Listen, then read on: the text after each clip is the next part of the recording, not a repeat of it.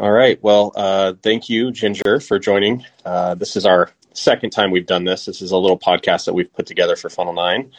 Um, so we really appreciate it.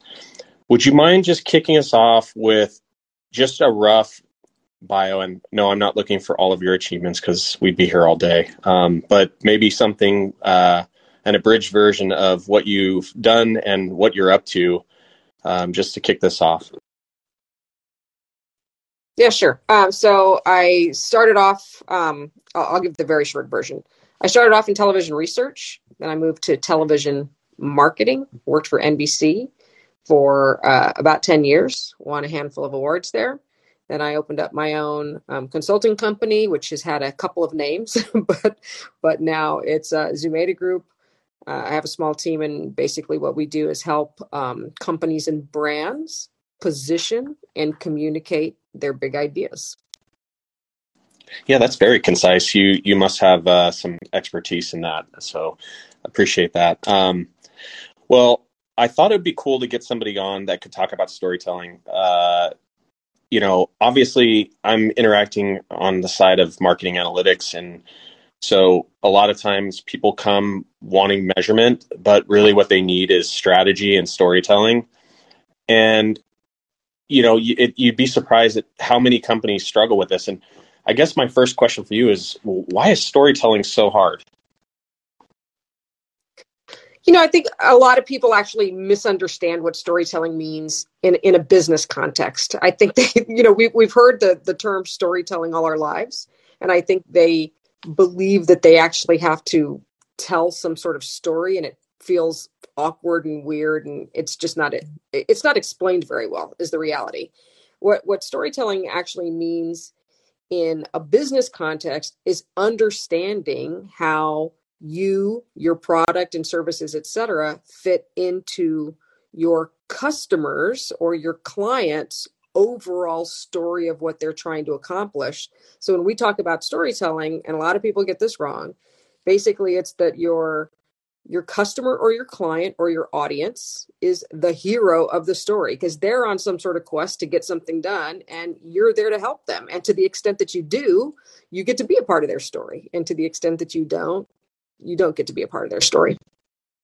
Uh, that's an interesting way to look at it. So in this in the in the case of like star wars which i've heard you tell that story before you know the company that's providing the services maybe obi-wan kenobi but the hero is luke. And and, so really we should be telling it through his eyes and not not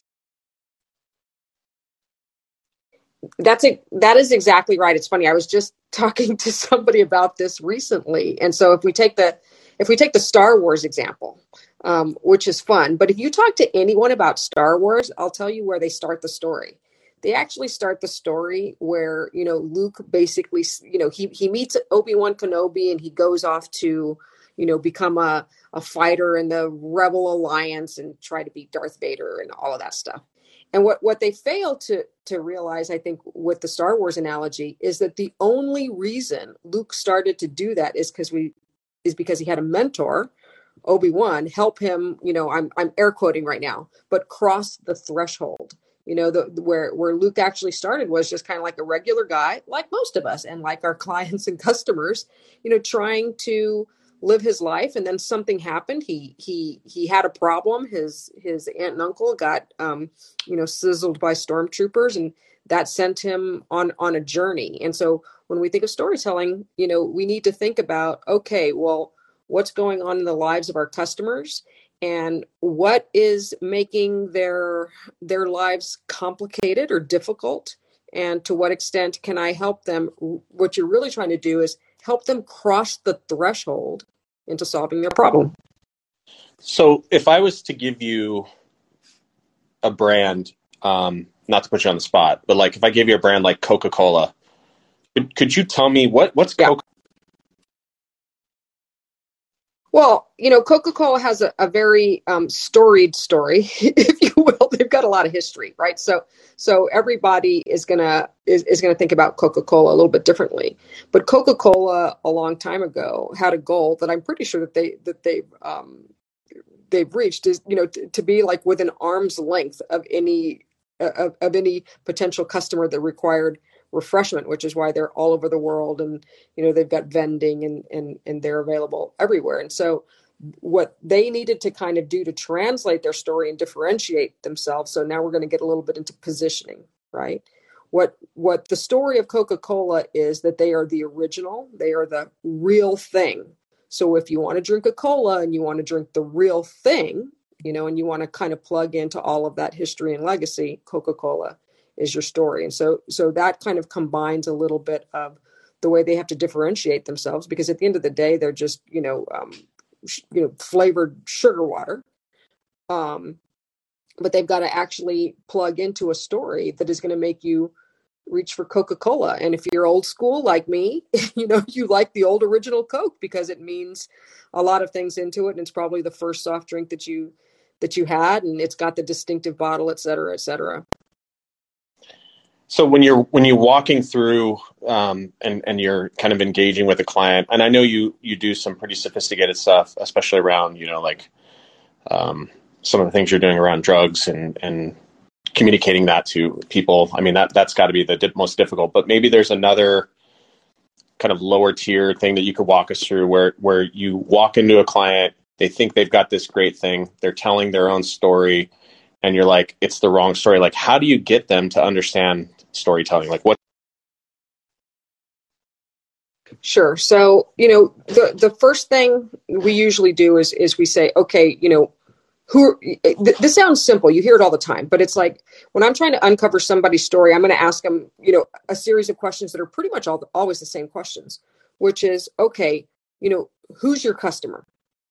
And they say whoever i'm trying to come up oh i was actually talking about i was giving a demonstration about a do you remember flare pens the good old fashioned felt tip flare pens?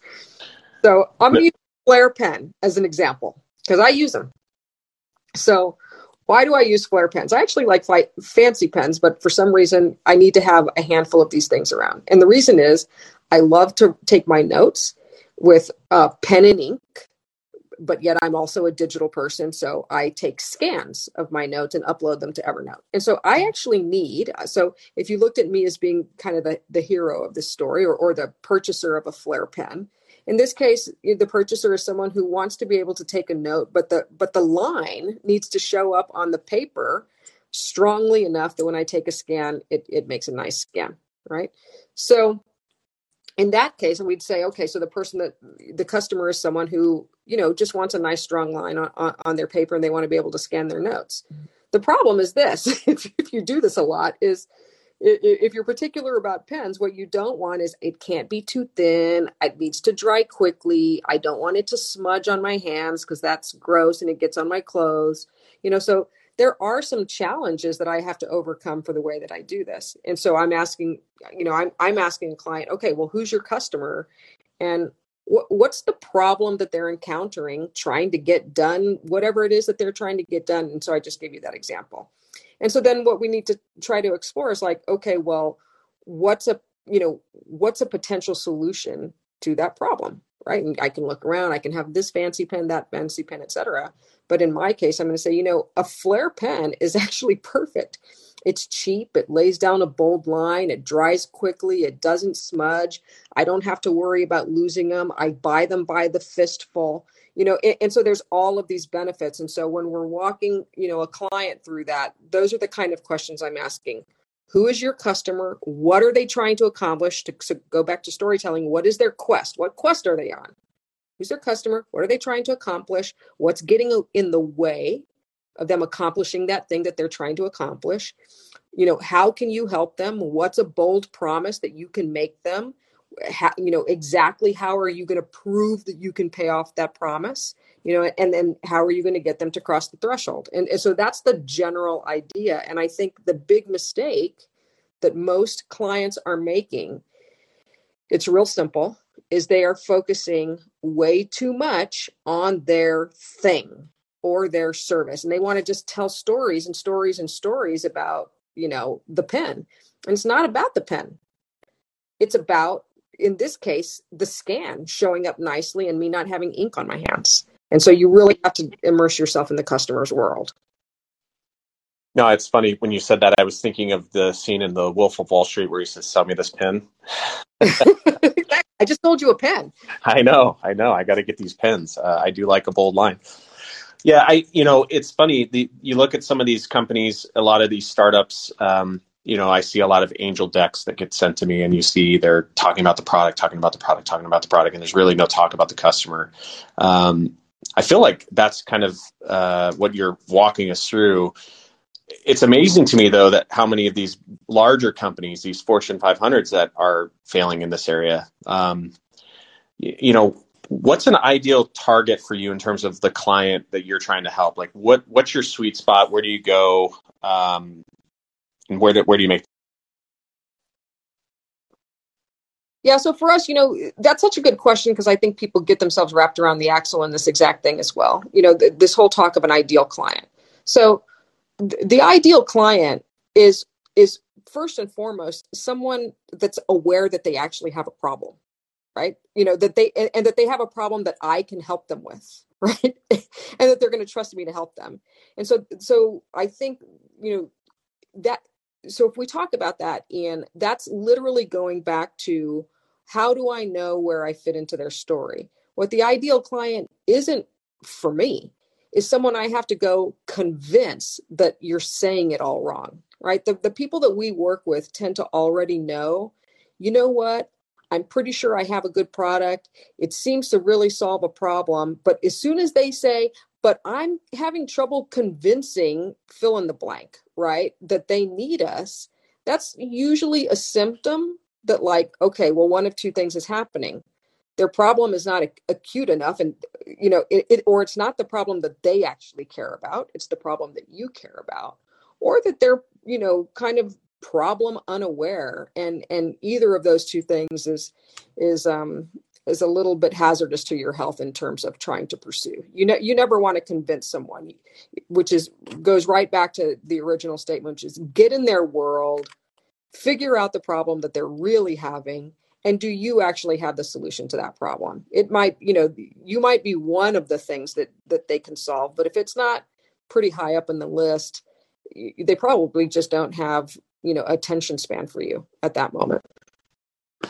Uh, what do you think about the the I, I don't know if it's kind of the modern way of looking at things but that the, the idea that no one has an attention span anymore everything has to be quick hitting, fast, to the point, make the sale, convert, performance marketing. We don't have time for story because everybody's overloaded with stories. What do you how, how do you handle that? Like how do you walk through that and and do you believe a good story can break through even if it takes a little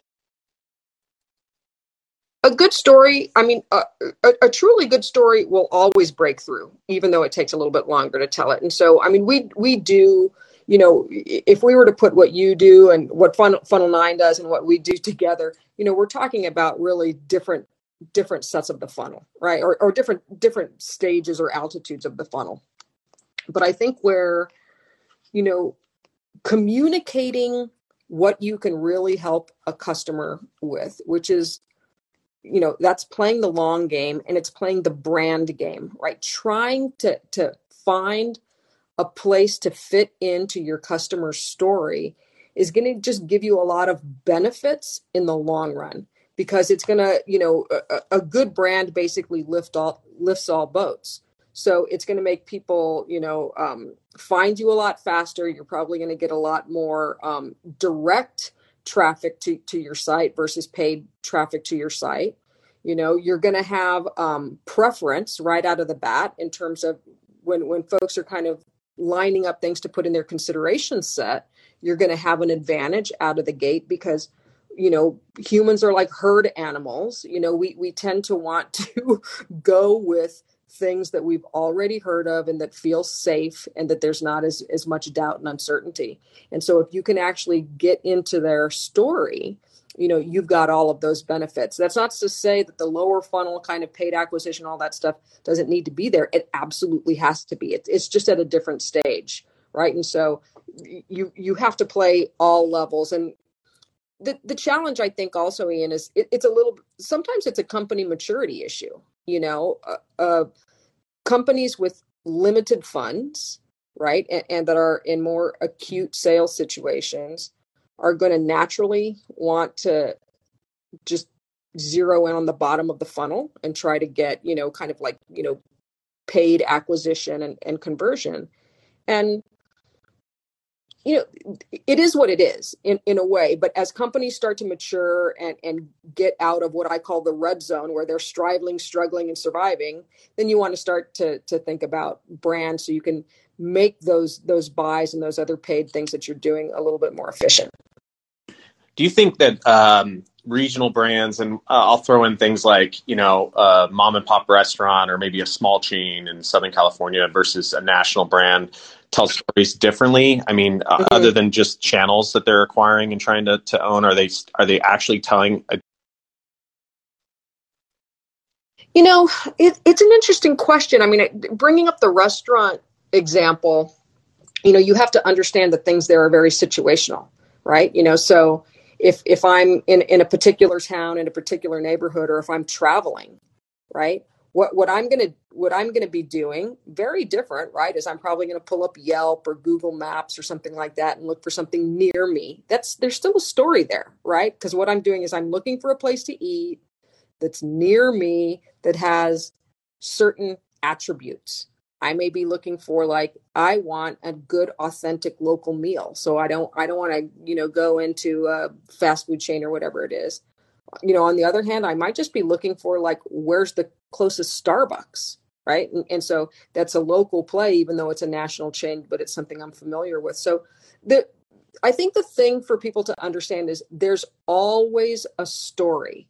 It's just a matter of which one are you playing into right? Are you trying to say you know what? When when people are visiting my town i want them to come and visit my restaurant because we actually happen to have amazing you know chicago roast beef here in los angeles right? You know they're actually going to want to to emphasize that on their website. If i go to check it out and i want to check out the menu they're going to want to make sure that like you know that's the type of stuff that's showing up in their reviews on yelp or google etc so there's just you know part of it is like keep it simple stupid. Don't overcomplicate what story really is. Story is just like what's going on and what's what's the frame of which people are going to be be you know seeking out my you know my services. In, in, that case it might be i want a quick meal that i can get in under 30 minutes so that i can get to my next meeting. That's a story. You brought up something about keeping it simple and it, it kind of popped into my head here you know having having managed large organizations you know you think in your mind that everyone has the same story about why we're here the you know the, the kind of the simon sinek why we're here to and what we're trying to do um, but obviously distilling that down to everyone and getting that to percolate the right way and making sure everyone um, is saying that and believing that and, and and demonstrating that is pretty difficult. Have you had any experience with kind of taking a story that's too sophisticated and simplifying it so that everyone in the organization kind of sings from the same it's so yeah absolutely i mean the, the funny thing about that is you know, you ask, have you ever had a situation? It's like every situation is usually trying to take a complicated story and make it simple. It doesn't matter how um, how complex things are, right? So I, have worked in like really difficult, you know, pharmaceutical situations where you know, kind of groundbreaking uh, um, uh, drugs to solve, you know, re- really bad problems, and people want to talk about the science and the this and the that you know and and the, the answer the story might be something as simple as you know this drug now granted i i've, I've got to be careful here because drug folks have to be very very careful about how they communicate their benefits but if you were looking at a simple story it might be you know you just went from a one in six you know this drug helps you go from a one in six chance of x to being one in four right? Like boil it, boil it down. So getting away from drugs because that's always a tricky, tricky thing to talk about. You know, you know, we also work with with a another client in, in the finance industry that's talking about like all the stuff they do and it's amazing. It's like i mean it, it, it's almost overwhelming all the ways that they can help they can help people with their finances. But at the end of the day the story that we're being intentional about telling is that you know managing your finances and planning et cetera et cetera it's really about balancing you know your well lived todays with your well lived tomorrows right? And so you always want to kind of i always advise even even the most sophisticated clients in fact usually the more sophisticated the client is the more i have to help them. Like we're going to talk at an eighth grade level here right? No fancy words no jargon. Like tell me what really is the benefit? And and those benefit statements are usually very very simple they have to be something that that here here's a test i always do. Like if you say oh we do x is anyone going to anyone in the room going to raise their hand and say like oh yeah that's what i'm looking for? If you're talking at a level where no one would be able to raise their hand you're overcomplicating it. Yeah, no, you're you're totally right. I mean, when we first launched Funnel Nine, we would we would tell everyone about how we're helping with attribution, and um, we got so many blank stares around just the term attribution. There was a lot of people that don't use it in their normal day to day. I mean, it's a marketing term, and so marketing folks actually understand it. But when you're talking to business owners, they're just like, no, I just want sales. I just want conversions. Can you grow? Help me grow. And so, you know, going back and simplifying that, making it about a report card or an auditing tool seems to kind of gel better with what they're hoping you're going to give them. Um, you know, not to get too political because I, I don't want to alienate, but you brought up the drug thing. Do you what do you think the storytelling kind of failure has been on the vaccine? Why do you think it's been so hard to convince people? Um, do you think it do you think it is a storytelling issue, or do you just think it's just political time and just the It's a little bit of both. I mean, my my personal opinion on that is that you know now we're gonna we're gonna cross over from from storytelling to storyteller, right? It's like you know, I I think that the challenge with the vaccine is you know who are you letting you know whose stories are you willing to to listen to, and you know the the vaccines themselves and the data and, and, and everything else no no matter which side of the line that you fall on it you know are going to be heavily colored you can only have an opinion on, on things that, that you hear about. And if you are you know depending on who you're listening to you're going to have a different opinion. And so I, I, think that's that's the challenge. We're, we're in very politicized times right? There, there, there's just a big gap between you know what one set of people believe and what another set of people believe. And and and i think that's that's the overriding challenge th- that we have. It's it's it's it's bigger than the vaccine issue. It's a storytelling. Totally. You, you know, the storyteller itself, that's, that's something that we can use. I mean, Dr. Fauci to me is the storyteller, even though uh, a lot of people might think now it's President Biden versus President Trump. I actually don't feel that way. I feel like it's Dr. Fauci because he's been positioned and used as the mouthpiece for science for both administrations. And so he's the storyteller. And there's a part of me that thinks that if we just changed the storyteller and just presented the data, that I think there might be more acceptance because I think there's some fatigue from hearing that story. Is that something that's common in other brands and other things where, you know what, it's not the story, it's actually the way the person's telling it. And we got to change that. Like, have you, I mean, to get off this topic of vaccines, but has there been a time where you're like, listen, um, your spokesperson is not the right spokesperson or this person is not communicating it the way that we've written it. Like they need to change their inflection. Like how much coaching do you give to this? The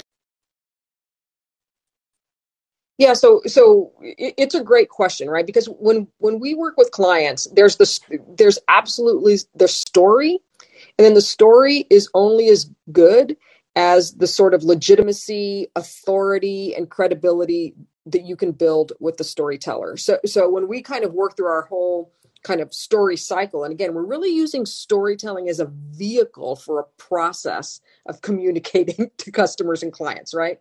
But the same way that you know if um you're going to expose my i use star wars as an example but i do not know all the star wars things but what, what were those little guys in the desert the ewoks or whatever? Jawas jawas. The jawas okay thank you. So ewoks gee whiz i know i'm sorry but but but here's the thing like if it hadn't been obi-wan or if it hadn't been yoda if it had been some other bit character that looked kind of funny or that didn't have that kind of sage sense about them you know Luke may not have crossed the threshold. Been like, uh, I don't think so.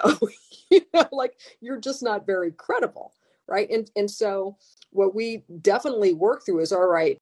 We have a good story here.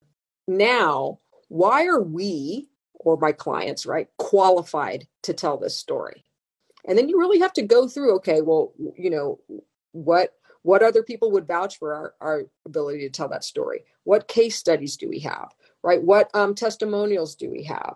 You know, uh, do we have awards, certifications, et cetera? Like you've got to be building, you know, credibility, authority, and legitimacy to be that storyteller.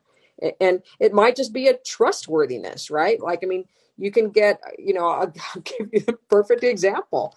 You know, um, people thought all sorts of interesting things probably about uh, Meghan Markle, you know, until you know Oprah Winfrey sat down with her and had a conversation.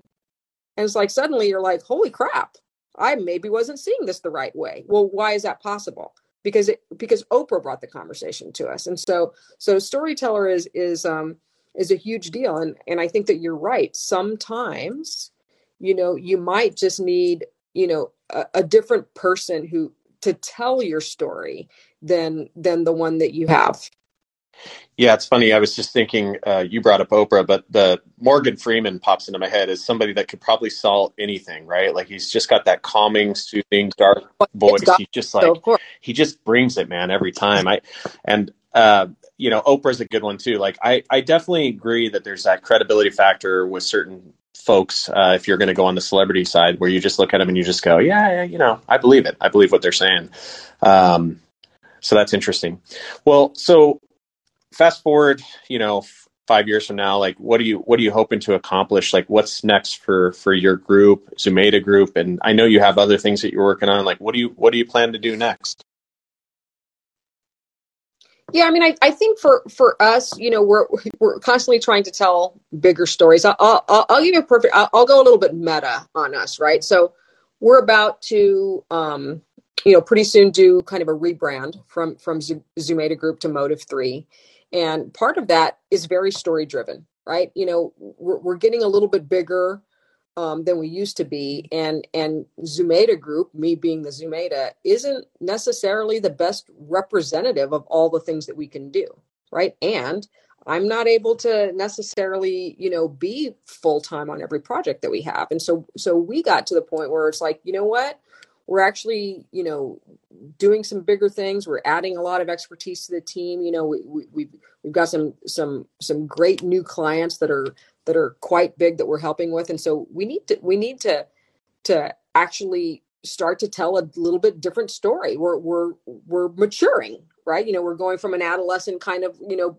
boutique consulting brand to a slightly more mature one right? And so so it's it's important to understand that like all brands you know are are dynamic in a way but you need that sort of thread of of truth your ethos that goes through the whole thing.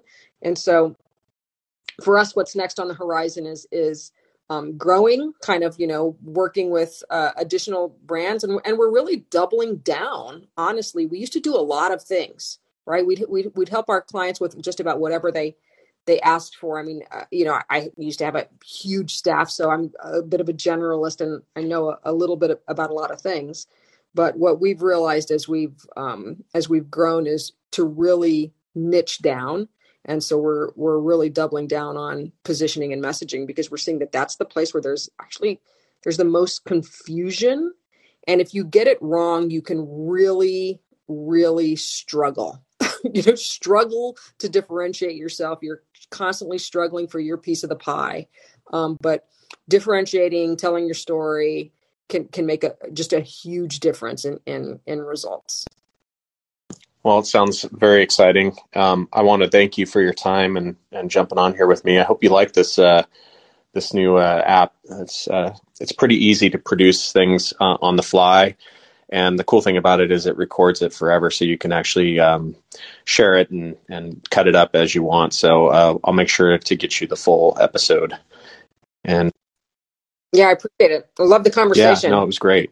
And uh, thanks for the, our listeners down there. I see you guys. Uh, and uh, for anybody else that listens to this later on, uh, I'm Ian with Funnel Nine, and we're in marketing attribution. Happy to help you. So visit, visit us at funnel9.com. And thanks again, Ginger.